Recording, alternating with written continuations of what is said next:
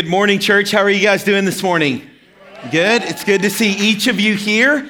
And if you're our guest, once again, we want to welcome you and say thanks for joining us. If you're new to NCC, or maybe if you're watching online later in the week, we're excited that you're with us. And let me start by introducing myself. My name's Aaron, and I am the lead pastor here at New Community Church. I've been here about four and a half years, and we are a church that's passionate about making people and places new. And we truly believe this that God wants to do something new inside of us. He wants to make a change and a transformation in each of our lives. And then what He's doing in us, it spills over into other people and it spills into the communities that we're in and it makes a difference to those surrounding us. And so that's what we've been talking about the past few weeks in this Made for More new series. And so we started the first week talking about a new vision, what God's calling us to as a church, what it looks like as we expand and we try to reach new families. And then the next week, we talked about a new church and being committed to serve and connecting with one another and giving towards the church and everything that God has for us as we look at that. And last week, if you were here, we had a great time together um, talking about a new community. And we were actually outside of these walls, we were out front there in the field um, and had a great time of just connecting around food. And we had some local nonprofits here. So we had um, about seven of our partners that we're connected with, and many of you guys signed up to serve with them or to get more information about how you can make an impact in your community. And so I want to say thank you for your support. Each one of those nonprofits came back and said, You don't know what that meant for us to know that there's a church here in our community that wants to support us, that wants to be a part of that. And so that's exciting what God is doing through us to make the community around us new. And so that's what we've been looking at. And every week, we've been challenging you hey, all of this vision that God has given us, everything that God wants to do through our church, it's going to take a commitment from each of us. And so that's what this giant thing is right here behind us is we've said, hey, it's going to cost us giving and being generous and committing to invest in the vision that God has called our church to. And so we've just asked you, where are you at in this giving? Where are you at in investing in the vision that God has for you? And we started here that some of you may be potential givers. You've never given a dollar to the church, you've never given any money to invest in the vision, and God's challenging you over these weeks. I pray that God challenges you this morning to say, hey, I want to take that first step, and I at least want to become an occasional giver. I want to start to give something that as God speaks that I would respond and I would do something and make an investment in his kingdom or maybe you've been here and you're saying, "Hey, I'm going to start to give consistently and I'm going to make it a priority. I'm going to make it something routine in my life." And then we talked about those of you that are taking your step to say, "I'm going to honor God with the tithe." That simply means the first 10% that I get, I'm going to be obedient to the word of God and what he says in Malachi 3, and I'm going to honor him in that way. And then there are those of you that are saying, hey, I'm going to go above and beyond that and I'm going to be a, generous giver, and I'm going to give generously to invest in the vision in the kingdom of God. And, and so we're challenged in this way because it does. It takes finances to do all that God has called us to do, but He's calling us to change the world around us. And that's what we're going to talk about this morning a new world. Now, I can't even say that title without thinking of the Disney Aladdin movie, A Whole New World. How many of you guys remember that? Maybe you saw that growing up. Okay, I will not try to sing or dance to that song because that would not be entertaining for anyone. But that's what I always think of. And, and I want to look at that. What is God challenging us with the church as it relates to the world around us? You know, whenever I was in middle school and high school, I loved history class. I loved studying the world and, and the way that it used to be and about history and learning those different things. One of my favorite times was the Revolutionary War. And I was thinking about this as I was walking through this message and what I learned in history class and what a difficult time that must have been as it came to war strategy and in the armies as the, the American colonies were breaking away from Great Britain. Because if you know anything about history, they didn't have cell phones back then, right? So, in order for them to communicate with Great Britain, someone had to get on a boat or a ship sail across the Atlantic, which at that time took about six weeks to three months, depending on the weather and the time of the year, six weeks to three months, to relay the message of what was happening in the American colonies to the government in Great Britain. Then they had to wait for a response and then get on a boat and sail back all the way over here, another six weeks to three months to relay the message back so that troops could be moved and different supplies could be released, all of these different things that were happening. I mean, it took a lot of time just to communicate or to get information out. And I think that must have been so difficult for armies and governments and people to do that when someone had to run or they had to get on a horse and try to take information, and that's how news spread. But then you fast forward a few hundred years and things are pretty different. And some of you may remember this back in the 60s, something, a big historical event that happened right here in our backyard in the city of Dallas when the President of the United States was assassinated. Some of you may even remember the moment when you heard that, and news traveled so much faster at that point because there was radio and there was telephone. So most people heard in a, in a matter, of, matter of hours, or maybe the next day they woke up and the newspaper was on their front porch if they didn't hear the day of, and they found out about this tragic event where the President of the United States was assassinated here in Dallas. And so technology continued to grow, and I think just a number of years ago, I remember this specifically when Michael Jackson, the iconic pop rock star, passed away. And you guys, it was a matter of seconds. And all over the internet, all over Twitter, because that's what I was on at that time. My feed was just filling up, not just with people that lived where he lived, but people all around the world that were commenting on Michael Jackson's life and the music that he made. And I remember even news reporters getting on the news later that night and the next day and and they just laughed and they said, Everyone knows the story. Like the story wasn't theirs to report anymore because now news gets out in a matter of seconds. I mean, it's just a moment. Someone's got their smart camera out, right, and they're live streaming video footage of volcanoes or hurricanes or things that are happening all around the world. I mean, news is accessible in an instant now because it's just the world that we live in. And so it blows my mind to think about this next statistic that I'm going to give you. And it's this that currently on our planet, here on the world, there are 7.4 million or billion people. 7.4 billion people that live in our world. Of that 7.4 billion people, 2.2 billion claim that they're Christians.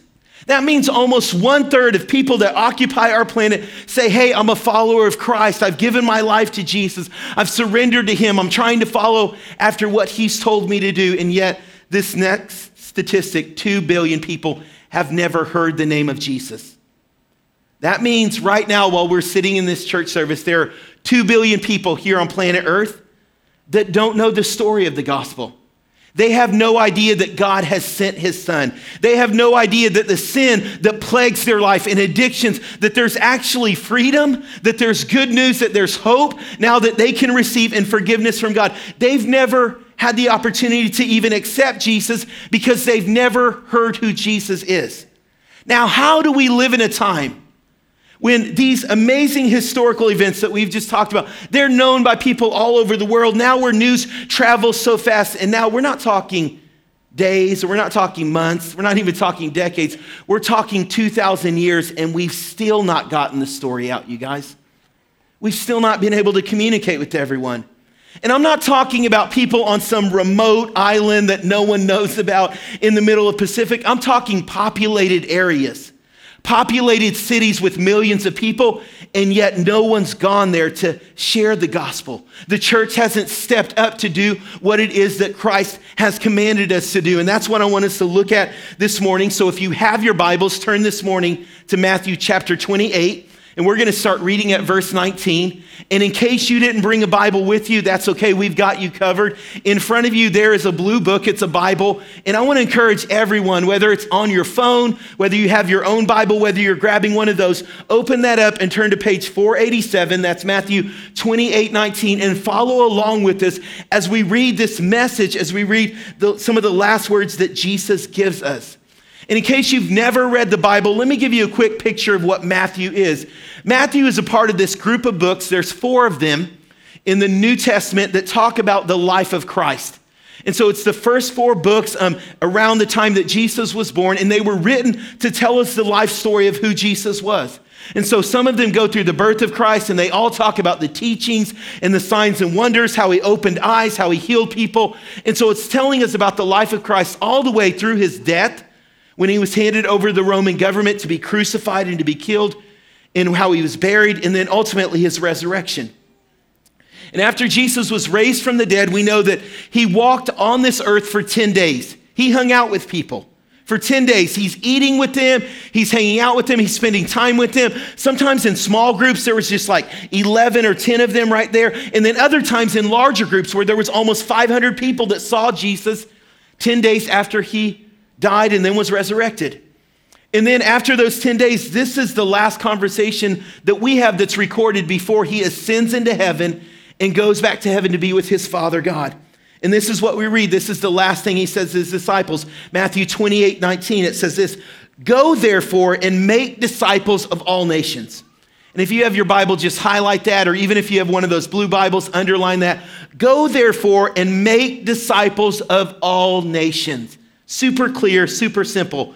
Make disciples of all nations, baptizing them in the name of the Father and of the Son and of the Holy Spirit, teaching them to observe all that I have commanded you. And behold, I am with you always to the end of the age. This is pretty important because this is the last thing that Jesus can tell them before he goes into heaven. The last thing over all of these three years of teaching and, and helping them understand the kingdom of God. What's the last thing that he's going to give them? It's this command that he gives them Go therefore and make disciples of all nations, baptizing them in the name of the Father, the Son, and the Holy Spirit, teaching them to obey all that I've commanded. Now, whenever I was in um, Bible college, whenever I went to university, one of my professors gave me a tip. And he said, whenever you're reading the Bible and you see the word therefore, you need to stop and ask, what's it there for? Okay, super simple to remember. Whenever you see therefore in the Bible, you stop and ask, what's it there for? And so, why is this there? What, what's being said here? What do I need to know that's going on before? And, and you read those few verses before and you understand what's taking place, is there's still people with doubts. There are people that are seeing Jesus in his physical form after they know he's died, after they know he's been buried and resurrected, and they're still saying, We don't know how all of this is going to work out. And they're doubting and they're like, We thought you were going to come and establish this kingdom and you were going to overthrow Rome and Israel was going to become this strong nation. That's what we thought. And Jesus, we're not for sure what all of this is going to look like. There's doubt in, in their heart. And so Jesus just stops and says, Hey, wait a minute. All authority has been given to me in heaven and on earth. You're worried about losing church, you can't lose, okay? He's saying, All authority has been given to me. And because of that, because of my death, because of my resurrection, because I overcame the grave, because sin and death couldn't hold me, because no one could keep me down, because I am alive and still living today, I'm giving you that same authority. I want you to go into all of the world. What's it there for? He's saying, I have authority. I'm giving it to you. Now you go and make disciples. That same authority that you see, you saw me walk in. Now you're walking in that. You're taking that into your place of business. Students, you're taking that into your school and into your friendships. You're taking that wherever you go. Go, therefore, and make disciples of all nations, baptizing them in the name of the Father. And so, what stands out in this passage is go is a command, it's not an option, you guys. Go is a command, it's not an option. Now, some of us, we try to treat it like an option, right? Like, okay, well, go. That's for those really strong Christians, right? Like those people that they basically have a halo because they're perfect and they do everything right. That's who Jesus was talking about. No, he was talking to everyone standing there. He was talking to everyone who's going to read this passage for thousands and thousands of years into the future that call themselves followers of Christ. He's saying, Go therefore into all nations. In case you're wondering where, let me just clarify all nations and make disciples. That's what I'm telling you to do. Go is the command, it's not an option. It's not, if I get around to it, Jesus, if it kind of fits in my schedule, if I can look at my day planner and kind of make it work. No, he's saying everyone. This is a command that he's giving them. This is the last thing that he's saying to them is I'm commanding you to go into all nations and to share this good news. Go go tell the story. Go share with other people what God has done. Go share the salvation and the grace and the love of God. Go is a command, it's not an option, but so many times we treat it like that. One of my favorite Christian music artists growing up, and this is going to date me, but it was in the late 70s and early 80s. He had this powerful song, and I just want to share the lyrics. Even though it was written decades ago, it's still powerful. This is what he said about the church. He said, Jesus commands us to go, but we go the other way. So God carries the burden alone while his children are busy at play. We're feeling so called to stay. Then he said it again in the chorus later. Jesus commands us to go. It should be the exception if we stay. It's no wonder we're moving so slow when the church refuses to obey. They're feeling so called to stay. What's he writing? He's echoing these words of Jesus. You've been commanded to go. You've been commanded to go into all of the world. Each and every one of us, we're called to go into all nations and take the gospel, take the good news, not just where it's comfortable, not where it's easy, not just where we understand the culture, everywhere. We're called to spread the gospel of what Christ has done with everyone that will hear it. And I've talked with so many Christians who've been serving Christ for a long time and they're saying, Pastor Aaron, I, I just really want to know, man, what's God's plan for my life? If I could just know, I'm buying all of these books, I'm reading all of these Christian, I, I just want to know His will. I, just, I pray, I spend so much time praying. You guys, it's simple. Let me just remove all of the confusion. You're called to go. You want to know your purpose. You want to know what it is God's plan is. You want to know the will of God. It's not some mystery hidden in some obscure verse in the Bible. This is well known. This is in the Gospels. He's saying, I'm calling you to go, church. I'm commanding you to go. I'm telling you, take this news, take this salvation into all of the world. Let everyone know what I've done, that this is good news for everyone that will hear it. This is the command that we have as the church. It's not an option for us, you guys. We have to go do this. So let me tell you how this plays out. What I'm not saying is for you to go home and sell all your possessions and move to some hut in a, in a small remote country across the world. That's not what I'm telling you to do. It's going to play out in one of two ways. The first is this, and this may seem a little scary to you, but as your pastor, an honesty moment is I pray some of you will move to other parts of the world. I honestly pray week after week that God will speak to people from our church and you'll be up here on this stage and we'll pray over you and we'll support you and we'll believe that that you'll go into other parts of the world and you'll help plant churches and you'll take new community and what God is doing into remote areas that have never heard the name of Jesus or where there's not an established church and that we could send you as a church. And I'm believing that that there are kids that are sitting in this room. There are students that are here that you will not grow up in the same country that you were born in but God will send you somewhere else and you'll make a difference and you'll make an impact that's a long term calling to missions and to being a part of what God is doing around the world. And I'm believing that for our church. It's not going to be everyone, but I believe God will do that with some people that are here as a part of our church, that He'll call us into other places. And then this is the second way. Some of us, we won't go long term, but we'll go short term. And what I mean by that is simply what Wayne just shared this morning when he talked about a trip that he went on. And so we're going to do that as a church. We're just taking this command quite literal. And I want to just share two opportunities real quick in the middle of my message where we're going to go. And the first is we're going to go to Mexico. And I realize this takes planning and money, so we're getting you plenty of time in advance to take off work and to do what you need to. So, spring of 2019, we're going to get the exact dates locked in. We're working with our missionary partner. We're going to get in a, in, a van, in a van or a bus, whatever size we need to take as many of us as can go. And we're going to go to Mexico. And for a few days, this is a real simple trip, just a couple of days over the weekend. We're going to go and we're going to bring food to people that are in need of food. And we're going to um, hang out with kids and do fun activities and share the gospel with them and we're going to be part of a church service. We're going to go. We're going to do what god commanded. And i love this trip. If you've never been on a mission trip this is a super simple one it doesn't cost a lot, okay? So you write a few letters, you talk to some of your friends, you save for a few months, and you can come up with that amount of money. It's not a, a, real big amount, and you can save over these next few months until the spring of 2000. You can go with us and say, hey, I'm gonna take that first step of obeying what God has called us to do. Our second opportunity for those of you that are saying, hey, I want something a little bit more, is we're going to the Dominican Republic. And this is going to be in the summer of next year. We're going to go serve with one of our missionary partners, One Hope. One Hope is passionate about bringing the gospel, the words of Jesus to kids and students all around the world. They have an established relationship there in Dominican Republic. They've invited us into schools. So we will be in public schools handing out the Bible, talking to kids, sharing the gospel, sharing stories. It's going to be great. And then they said, we'll just tailor the trip around whoever can go. And so, if we have teachers and educators, they said, hey, we'll partner you with teachers and educators. If we have soccer coaches or those of you that play soccer and you want to go, we can do a soccer camp. We can do whatever the people of our church have a gifting and a calling to do. And we're going to use that to minister and to bring the gospel of Jesus around the world. We're going to share that hope. Why? Because he's commanded us to go.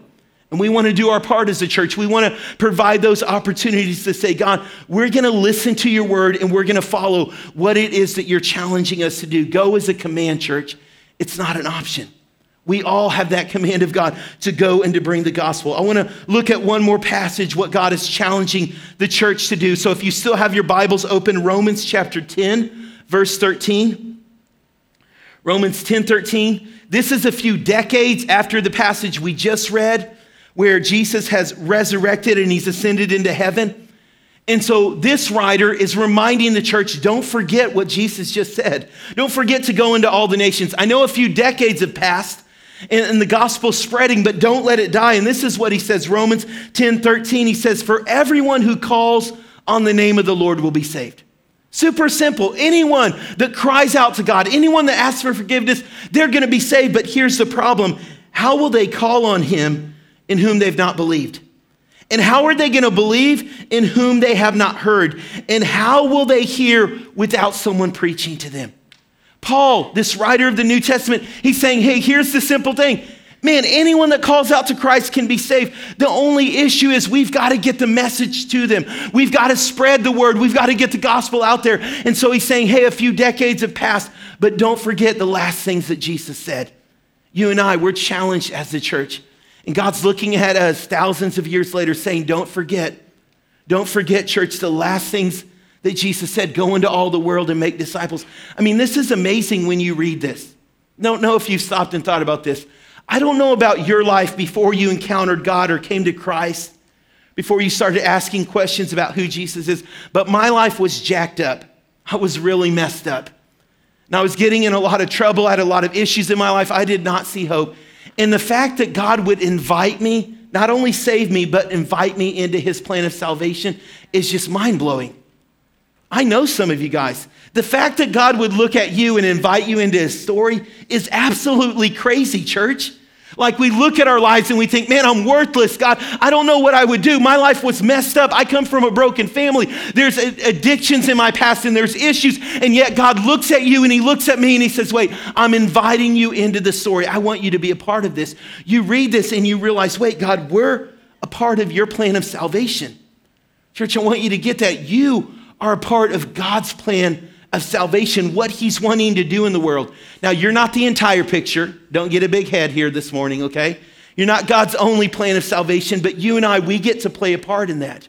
We get to share the gospel. We get to be a part of what it is that he's talking about and what it is that he's calling. And if we're not careful, we think the gospel is all about us. We think it's about my life. Jesus, you saved me, right? To make me happy, to make me a better person. We even come into settings like this on a Sunday morning, and I've been talking about the world, and you're like, yeah, Pastor Aaron, that, that all sounds good. Okay, that's great, but, but what about my life? Like my marriage is broken and my relationships are broken. What about that? My kids don't listen to me. What do I do about that? My boss is a jerk and he just dumped this project on me. And what, what, how do I deal with that? And I'm going through financial hardship and there's more bills than I have money in the checking account and like all of that. What, what, do I do with that? How do I handle that? And God's challenging us in moments like this to take a step back, church, and to realize this isn't all about us. That God saved us not just to do something in us, but through us. God did something with your life. He forgave you and He redeemed you, not just so the impact would be felt right here in your own life, but it would be felt around the world. See, God has invited you and He's called you, not just to make you a happier person, not just to make you a better person, but He's saying, I want to do something through your life. I want to use you. I want to show you your potential. I want to show you my plan and my purpose. He's inviting us into what it is that He is doing around the world. You and I get to choose God. Do we want to enter into that? Do we want to be a part of that? And as I mentioned, we all can't get on a plane and travel to other parts of the world, but there is a way that we can engage, that we can get outside of ourselves, look beyond our immediate problems, and say, God, help me to see your plan of salvation around the world, and that's through prayer. It's through praying. I remember the first time I heard a missionary share this, and he said this. He said, Hey, I can take all of you with me. And I really wanted to go. And so that got my attention. And he said, You can't physically go, but every day as you start to pray for me, he said, You're there with me. And for whatever reason, that just stood out to me. And I thought, God, I know I can't always go. I know I can't always be in other parts of the world. But man, very simply, I can take a little bit of time out of my prayer life in the morning or whenever I'm talking to you. I can stop focusing in on myself and I can focus in on others. And so I've tried to make a habit of doing that, and we're going to do that this morning. And so we're going to just focus in on a prayer country. And this is Operation World Prayer. And every day of the year, they have a different country that they're focused in on. And I'm going to say this right Guinea, I said it wrong in the first service, is the prayer country um, of today. And it's in West Africa. It's um, kind of in the north, kind of west part of Africa, where Africa um, bulges out a little bit, in case you're wondering where that's at. And what they do is every day they, they post a little bit about what's going on in this country and a few prayer needs. And so you can see that in Guinea, there's 12 million people. Um, their economy, like it lists a little bit about that. And there's some other statistics that are there on Operation World Prayer site. And then there's prayer needs. 85% of that country, almost 10 million people, are Muslims. That means that they don't know the story of Jesus or they're not following after Christ with their life. They've not surrendered their life to God. They don't know what it's like to have true and abundant life. And if they were to die, they would be separated from God for eternity. The other thing is they're a developing nation. So not only a spiritual need, but there's a physical need there uh, of clean water, of food. There are people that are in, in um, dire poverty in that country. And so, man, they have a need that's physically represented in their nation. And so, what we're going to do is right here in this service, here in a moment, we're going to pray. And I'm going to lead out, but I'm going to ask that you don't sit there and just listen to me pray, but in your own words, you talk to God. And there's no magical way to say this, okay? There's no special formula. It's just saying, God, I've, I put a little cheat sheet up there, okay? So 85% are Muslims there. That's the first thing you pray for. The second thing, hey, God, they, they have financial needs. There's people that have physical needs there. And so we're going to pray for them. And so we're going to do that right now in your own words. I'm going to ask for you to join with me. And church, let's just take a moment. Let's lift up this country. Let's go there if we can't uh, physically in our hearts and, and spiritually. And let's begin to lift them up. God, we come before you, Lord. And I lift up the nation of Guinea this morning, Lord. And, and I'm asking, even though we can't be there, Lord, you see the needs of this nation, Lord.